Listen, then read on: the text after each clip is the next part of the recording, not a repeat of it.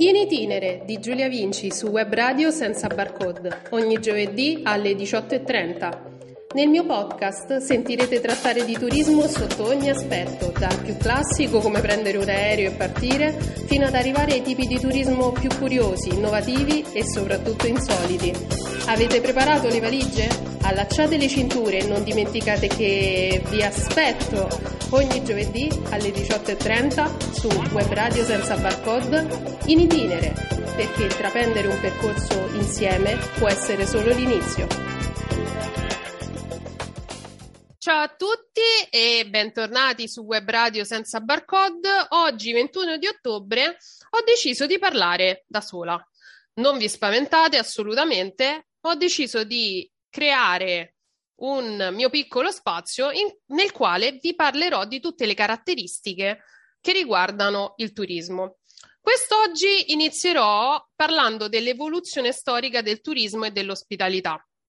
Innanzitutto vi devo dire che spiegare l'evoluzione del turismo significa scoprire le motivazioni che nella storia dell'umanità hanno portato e indotto l'uomo al viaggio, che sappiate che in molti casi sono simili a quelle attuali, soprattutto culturali, religiose, commerciali, di svago e di salute.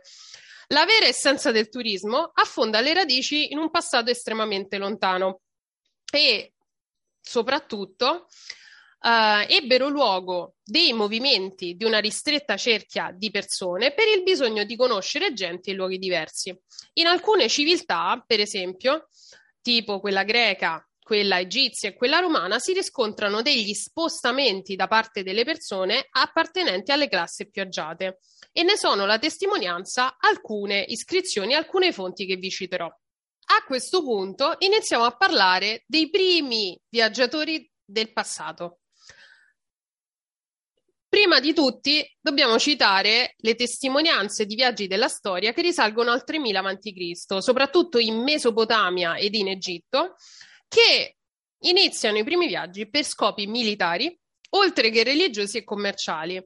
È inutile sottolineare, secondo me, anche se lo faccio lo stesso, che la storia dei viaggi è estremamente connessa con l'invenzione dei mezzi di trasporto, capaci di rendere ovviamente gli spostamenti più veloci o più agevoli nel caso specifico l'invenzione della ruota e la vela.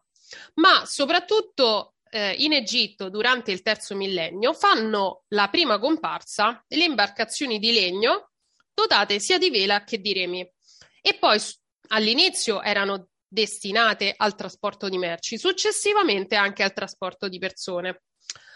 E eh, diciamo che l'invenzione del carro diede anche impulso alla costruzione di stradi capaci di sostenere il passaggio, perché sappiate che per esempio i primi carri venivano usati per processioni funerarie o per scopi militari, ma erano molto molto molto pesanti, lenti e difficili da manovrare. Tant'è che venivano trainati da onagri, buoi o asini. A questo punto, il primo viaggio della storia sappiate che è datato 1490 a.C e la spedizione è fortemente voluta dalla regina Hatshepsut, che decide di recarsi e di arrivare nella terra di Punt, che corrisponde per, per l'esattezza all'attuale Somalia. Si trattò di una spedizione navale a cui presero parte più o meno 210 persone, ovviamente divise per cinque navi, e eh, che trasportavano sia soldati che marinai che ambasciatori proprio della regina. Tra l'altro questa spedizione viene descritta nei bassorilievi che decorano la tomba proprio della stessa regina nella Valle dei Re. A questo punto, nel 1500, sempre avanti Cristo, le prime testimonianze eh, in Egitto erano e i primi viaggi erano proprio a scopo di assistere delle enormi feste religiose, ma non ci deve spaventare un'altra caratteristica che noi totalmente utilizziamo anche adesso come somiglianza con il nostro tipo di turismo, ovvero che per visitare queste piramidi um, diciamo che venivano uh, addestrate proprio così, addestrate, credo che sia proprio il termine giusto, eh, delle guide turistiche e era possibile visitare i luoghi dei faraoni e delle regine. Um, e questa guida era anche in grado di soddisfare le esigenze di cibo e di bevande per chi non conosceva ovviamente il posto e allo stesso tempo di souvenir e di prodotti caratteristici. Poi eh, possiamo subito iniziare a trattare della civiltà greca e dell'importanza che la civiltà greca diede al tempo libero. Perché? Perché effettivamente i greci eh, hanno contribuito allo sviluppo del turismo, perché hanno finalmente chiarito che quando non si è a lavoro si poteva usufruire di questa parte della giornata. Gli spostamenti anche per l'antica Grecia, sappiate che sono estremamente importanti i porti, quindi molti viaggiatori si spostavano soprattutto via mare e per di più un'altra cosa un po' a sfavore, ecco, dei greci, si può dire, è che la Grecia di per sé non aveva strade. Perché? Perché esistevano dei sentieri che erano più o meno battuti anzi caratterizzati di solito dalla presenza di, gra- di gradini che rendevano impossibili proprio eh, lo spostarsi su veicoli su due ruote. E eh, per di più erano poche le città che si collegavano tra di loro perché le amministrazioni tra polis erano tutte diverse tra loro. Il turismo religioso nasce sicuramente con l'antica Grecia, nel senso che il primo viaggio religioso e quello più importante era quello del santuario e verso il santuario di Apollo a Delfi, che era una meta di un vero e proprio pellegrinaggio da parte dei fedeli che percorrevano quindi tutte le vie sacre e venivano ehm, per consultare l'oracolo, ovvero per avere un consiglio del dio riguardo ad un problema. Inoltre esistevano anche le feste religiose. Nella tradizione proprio delle feste religiose rientravano anche i giochi, le gare sportive. E infatti particolarmente importanti erano i giochi olimpici che nascono proprio in quel periodo, dedicati a Zeus, e attualmente, come noi già sappiamo, continuiamo questa tradizione. I viaggi per salute, ovvero i greci si spostavano per motivi di salute perché cercavano di ottenere delle guarigioni. Eh, il più famoso era eh, quello di Asclepio Epidauro, che attirava una moltitudine di malati. Non dobbiamo dimenticare un altro aspetto molto importante della cultura greca, ovvero l'ospitalità. Tant'è che i templi e i santuari più importanti erano dotati di stanze, sale da pranzo per ricevere gli ospiti e offrivano ospitalità a pagamento, anche perché dovete sapere che per gli antichi greci l'ospitalità era molto importante e alla carenza di strutture, tra l'altro in grado di ospitare chi viaggiava, si sopperiva con l'ospitalità concessa dai privati. Dal V secolo Atene poi divenne un'importante destinazione da visitare, specialmente grazie al Partenone e ai suoi importanti eh, monumenti e templi. Una cosa e una curiosità che mi fa piacere condividere con voi è che vicino ai templi, tra l'altro ai porti, sorgevano delle locande che non erano proprio, ecco, sì, il dono dell'ospitalità, sì, ma non erano molto confortevoli. Cioè offrivano ai viaggiatori un servizio, io direi, più catenese e molto spartano, cioè un giaciglio su cui dormire, senza finestre, ma soprattutto senza servizi igienici. Sappiate che gli scrittori di viaggi eh, e le fonti sono, per esempio, Ecateo di Mileto, che è intorno, lo troviamo intorno al 500 a.C., e Ecateo, per esempio, iniziò addirittura a raccontare le esperienze dei suoi viaggi nella sua opera Giro della Terra, in cui descrisse dei paesi e dei popoli che erano stati da lui visitati. Ciao a tutti, io sono Andrea Barricelli e venerdì 22 ottobre 2021, dalle 15.30 alle 18.30, vi aspetto presso la libreria Ubic, situata in Roma, via Prenestina 415-417 per presentarvi farvi conoscere i miei due libri, Dominio e Ribellione ed Equilibrio e Cambiamento. Vi aspetto! Poi, come non citare Erodoto, che è vissuto nel V secolo a.C. e che viaggiò per tutto il mondo, ovviamente allora conosciuto, raccontando tutti gli usi e costumi dei vari popoli. Nei suoi di- racconti, tra l'altro, ha descritto delle storie che venivano addirittura raccontate dalle guide turistiche nei suoi viaggi. E quindi questo testimonia come anche nel passato fosse molto diffuso questo tipo di servizio. In ultimo possiamo citare immediatamente Pausania, cioè a che a partire dal IV secolo a.C. fece la sua comparsa e eh, fecero la loro prima comparsa le guide che fornivano effettivamente le informazioni attrattive ai turisti. Esistevano infatti guide all'epoca sia su Atene che su Sparta, ma soprattutto su quel luogo mitico, che in realtà abbiamo scoperto che eh, mitico non è, di Troia. A questo punto Arriviamo all'epoca romana. Allora, in epoca romana lo sviluppo turistico era motivato, diciamo non direi proprio per turismo, ma da ragioni militari e di conquista.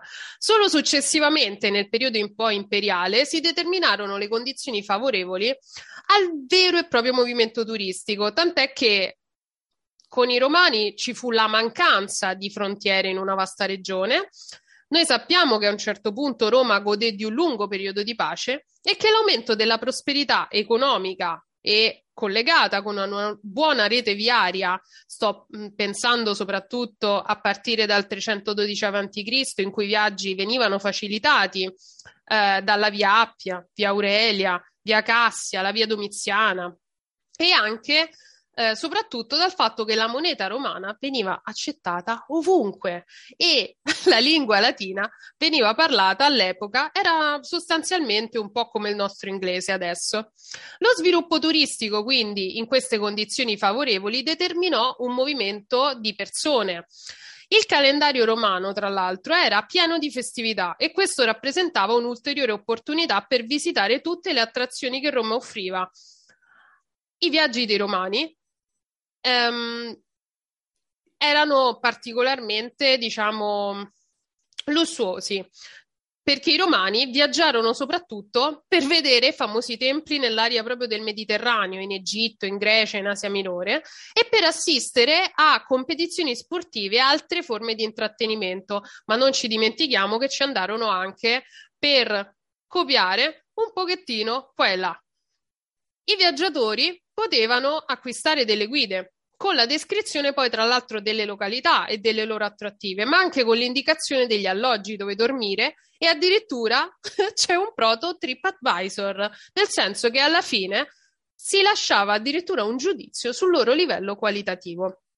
All'epoca romana si fa anche risalire il concetto di villeggiatura, cioè le classi um, che erano più abbienti, si dedicavano soggiornando nelle ville fuori città, al mare o in campagna.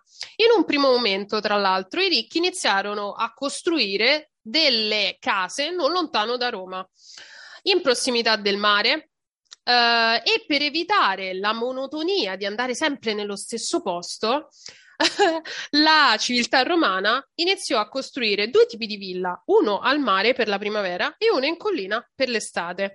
E tra l'altro be- univa la bellezza del paesaggio con una tradizione culturale invece molto ricercata di tradizione greca. Soprattutto lungo la costa del Golfo di Napoli sgorgavano molte sorgenti calde e le città del tempo erano diventate anche delle località termali. I villeggianti infatti alternavano sia l'attività termale a quella balneare. Beh, un po' come noi oggi, no? Eh, ci piace pranzare in ristoranti di Valmare e poi certe volte andare e ritirarci quando magari vediamo che è brutto tempo. Eh, per citare qualche località, mm, Pozzuoli, Miseno, Bahia, per esempio, in cui i ricchi romani trascorrevano proprio dei veri e propri soggiorni di relax, ma facendo anche un pochettino quella della vita mondana.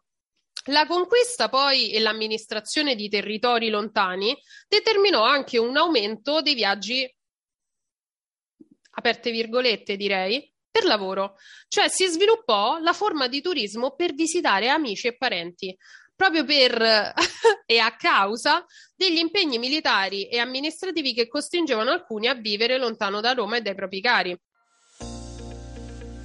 Collana editoriale senza barcode per autori non omologati e non omologabili. È il gruppo CTL Editore per Libeccio Edizioni a pubblicare i libri della collana editoriale curata dall'associazione Senza Barcode. Invia il tuo manoscritto a libri chiocciola senza barcode.it.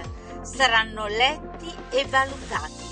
Se ritenuti idonei verrà fatta una proposta editoriale per un contratto che non prevede acquisto copie e neppure di versare un contributo per la pubblicazione.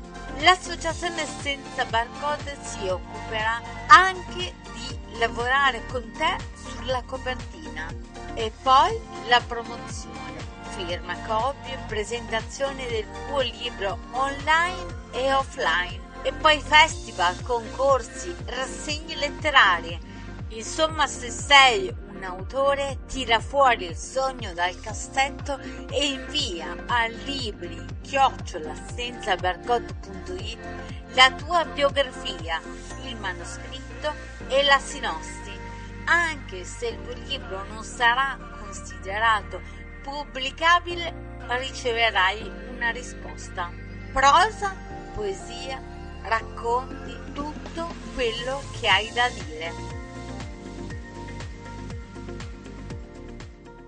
Queste strutture ricettive che abbiamo già visto nell'antica Grecia in realtà iniziarono a svilupparsi ancora di più durante l'epoca romana. Si chiamavano, lungo le vie imperiali, le stationes, cioè presso le località più importanti esistevano sia terme che templi che mercati e quindi diventarono dei veri e propri poli turistici. Si assiste anche alla nascita del, dei primi servizi pubblici di trasporto e delle guide. Per esempio, lungo la costa del, del Golfo di Napoli sgorgavano molte sorgenti calde, questo l'abbiamo già detto, ma soprattutto possiamo dire che le terme ebbero lo sviluppo più importante nell'epoca romana. Le terme ebbero uno straordinario sviluppo nell'epoca romana. Le terme romane fusero l'idea greca del gymnasium, che era un luogo dove i giovani, tra l'altro, si allenavano per le gare con il bagno a vapore, che era già, tra l'altro, noto agli egizi, e non solo avevano una funzione strettamente termale, ma rappresentavano anche dei luoghi di incontro e di socializzazione. Le terme romane, infatti, erano formate da enormi sale per i bagni caldi e freddi e da locali per massaggi e palestre. Ma un'altra invenzione che è dovuta agli antichi romani è che furono scoperte delle navi da crociera, cioè che consentivano ai romani antichi e ricchi di viaggiare in un ambiente veramente lussuoso lungo tutte le coste del Mediterraneo. Queste navi erano dotate di locali per dormire ma anche per socializzare ed è interessante notare come lo sviluppo del turismo sin dalle sue origini si accompagna ad una burocrazia riguardante i viaggi abbastanza simili a quelli odierni. Per esempio, sin dal 1500 a.C., lo ricito, abbiamo testimonianza di documenti molto simili ai passaporti o di lettere che favorivano il passaggio dei viaggiatori da un luogo all'altro. Possiamo infatti sottolineare che in epoca romana si affermano molti eh, elementi che caratterizzano il turismo moderno, perché effettivamente noi abbiamo una stabilità politica, una presenza di infrastrutture ben collegate e servizi turistici offerti ai potenziali turisti, la cui diffusione fu stimolata dal benessere economico dalle classi che amavano viaggiare sia per leisure che per business. Nel Medioevo, invece, avviene quasi la scomparsa della pratica del viaggio a causa di guerre, pestilenze e soprattutto disordini. Quindi gli spostamenti avvengono solo per motivi di assoluta necessità, un po' come lo è stato per noi questo periodo.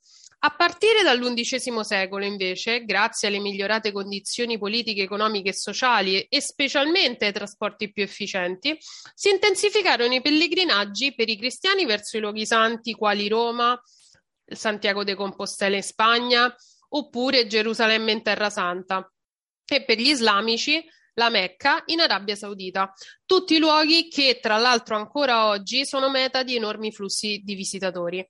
Nel 1271 Marco Polo, figlio di commercianti veneziani, parte invece alla volta dell'Oriente.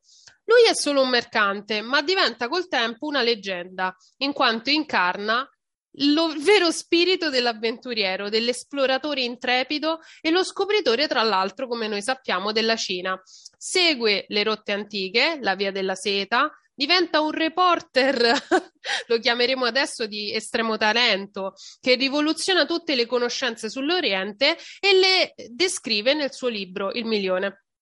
Nel 1300, tra l'altro, vi è il Giubileo che porta a Roma oltre 200.000 pellegrini, un numero veramente considerevole per l'epoca.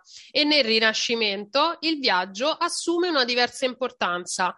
I personaggi come Cristoforo Colombo nel 1492 sappiamo la scoperta dell'America, Vasco de Gama nel 1497-1498, Amerigo Vespucci 1499-501 e Ferdinando Magellano. Invece arriviamo dal 1519 al 1522 che inizia a prevalere come interesse quello di conquistare delle nuove terre.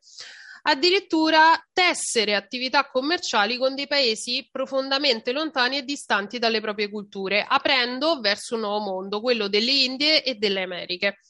Dal Cinquecento in poi noi abbiamo la nascita di quello che per noi si chiama ehm, la nascita vera e propria, diciamo, del concetto di turismo, cioè il Grand Tour. Si hanno i primi esempi di viaggio a scopo culturale, che hanno come meta i paesi considerati all'epoca proprio culla della civiltà classica, proprio la Grecia e soprattutto l'Italia, praticato dai giovani rampolli dell'aristocrazia britannica per completare la propria formazione. Con la rivoluzione industriale, invece, siamo alla fine del 1700 e alla metà del 1800, in Inghilterra si ha un passaggio decisivo dal viaggio al turismo. Perché? Perché le condizioni di trasporto, come già detto prima, e ma anche le condizioni lavorative, con la conseguenza riduzione delle ore di lavoro, fa nascere così il tipo di trasporto collettivo ed iniziano i primi viaggi intercontinentali proprio tra Europa e America. E il turismo diviene un diritto sociale, poiché la nuova società industriale riconosce al lavoratore il diritto al tempo libero e alle ferie pagate. Vi ricorda qualcosa la Grecia? A quel punto Thomas Cook, che è un tipografo nonché, diciamo, predicatore inglese, crea nel 1845 la Thomas Cook Son, la prima agenzia di viaggi. Inventa quindi il turismo organizzato con la formula tutto compreso e diventa il precursore di quello che adesso è il turismo moderno. Il turismo moderno per noi è anche definito turismo di massa e nasce in realtà negli Stati Uniti all'inizio degli anni 50 del Novecento, grazie alla crescita di tutto il trasporto aereo intercontinentale e si replica dieci anni dopo proprio in Europa, rendendo il prezzo dei viaggi sempre più accessibile a tutti. L'industria aerea inizia a rendere sempre più varia l'offerta, vengono introdotti i primi voli charter, tra l'altro. Ultimamente ha avuto un forte incremento la vendita dei cosiddetti, tra l'altro, viaggi lo, last minute o low cost, dei pacchetti di viaggio che mh, di per sé rimangono invenduti e vengono acquistati poco prima della partenza. Il diffondersi quindi delle compagnie low cost, nate agli inizi degli anni 80 in America e 90 in Italia, cerca eh, anche grazie alla deregulation dei cieli ad aprire le rotte a qualsiasi iniziativa concorrenziale. Quella dei prezzi, infatti, è la prima. Ha fornito un forte impulso ai viaggi di breve durata in un periodo dell'anno. E poi c'è la rivoluzione che adesso è ancora veramente mm, più preminente delle app, le travel app per iPhone, Android, che sono estremamente utili e anche fantasiose. Sappiate che anche l'ospitalità ha avuto quindi queste origini molto remote. Um, e io vi ho fatto un breve, breve accenno, ma dobbiamo dire che nel Medioevo, per esempio, gli unici posti dove era possibile alloggiare in modo sicuro erano esattamente i centri religiosi, cioè chiese, monasteri, abbazie e conventi. Um, facilmente praticabile, anche perché assistito, era quella della, della, rete degli enti caritatevoli, dediti quindi all'ospitalità e all'organizzazione del soggiorno dei fedeli. Nel Rinascimento sappiate che nasce il concetto di albergo, che viene tra l'altro dal gotico aribergo, ovvero una struttura che offre beni e servizi a pagamento. Nella stessa epoca, tra l'altro, si diffonde la parola francese hotel, che significa residenza. Tra il 500 e il 700 i gran turisti sono accompagnanti da dei tutor che illustrano i monumenti più importanti o in carrozza, che però era molto rischioso, oppure in altri tipi di spostamenti eh, sembrerà strano, però i cammelli erano molto usati e anche molto apprezzati per l'epoca. Nel significato moderno, il concetto però sappiate che si afferma nel XIX secolo e l'albergo assume una tipologia con i propri distinti caratteri. Possiamo citarne qualcuno, eh, il Ritz, per esempio, il Savoy Hotel di Londra, oppure possiamo anche citare le Chauffeur. Beh, a questo punto io vi saluto per questa piccola escursione sulla evoluzione storica del turismo e ci sentiamo alla prossima puntata, sempre qui su Web Radio senza barcode, ogni giovedì alle 18.30. Ciao a tutti! In itinere di Giulia Vinci su Web Radio senza barcode, ogni giovedì alle 18.30. Nel mio podcast sentirete trattare di turismo sotto ogni aspetto, dal più classico come prendere un aereo e partire, fino ad arrivare ai tipi di turismo più curiosi, innovativi e soprattutto insoliti. Avete preparato le valigie? Allacciate le cinture e non dimenticate che vi aspetto ogni giovedì alle 18.30 su Web Radio Senza Barcode in itinere, perché intraprendere un percorso insieme può essere solo l'inizio.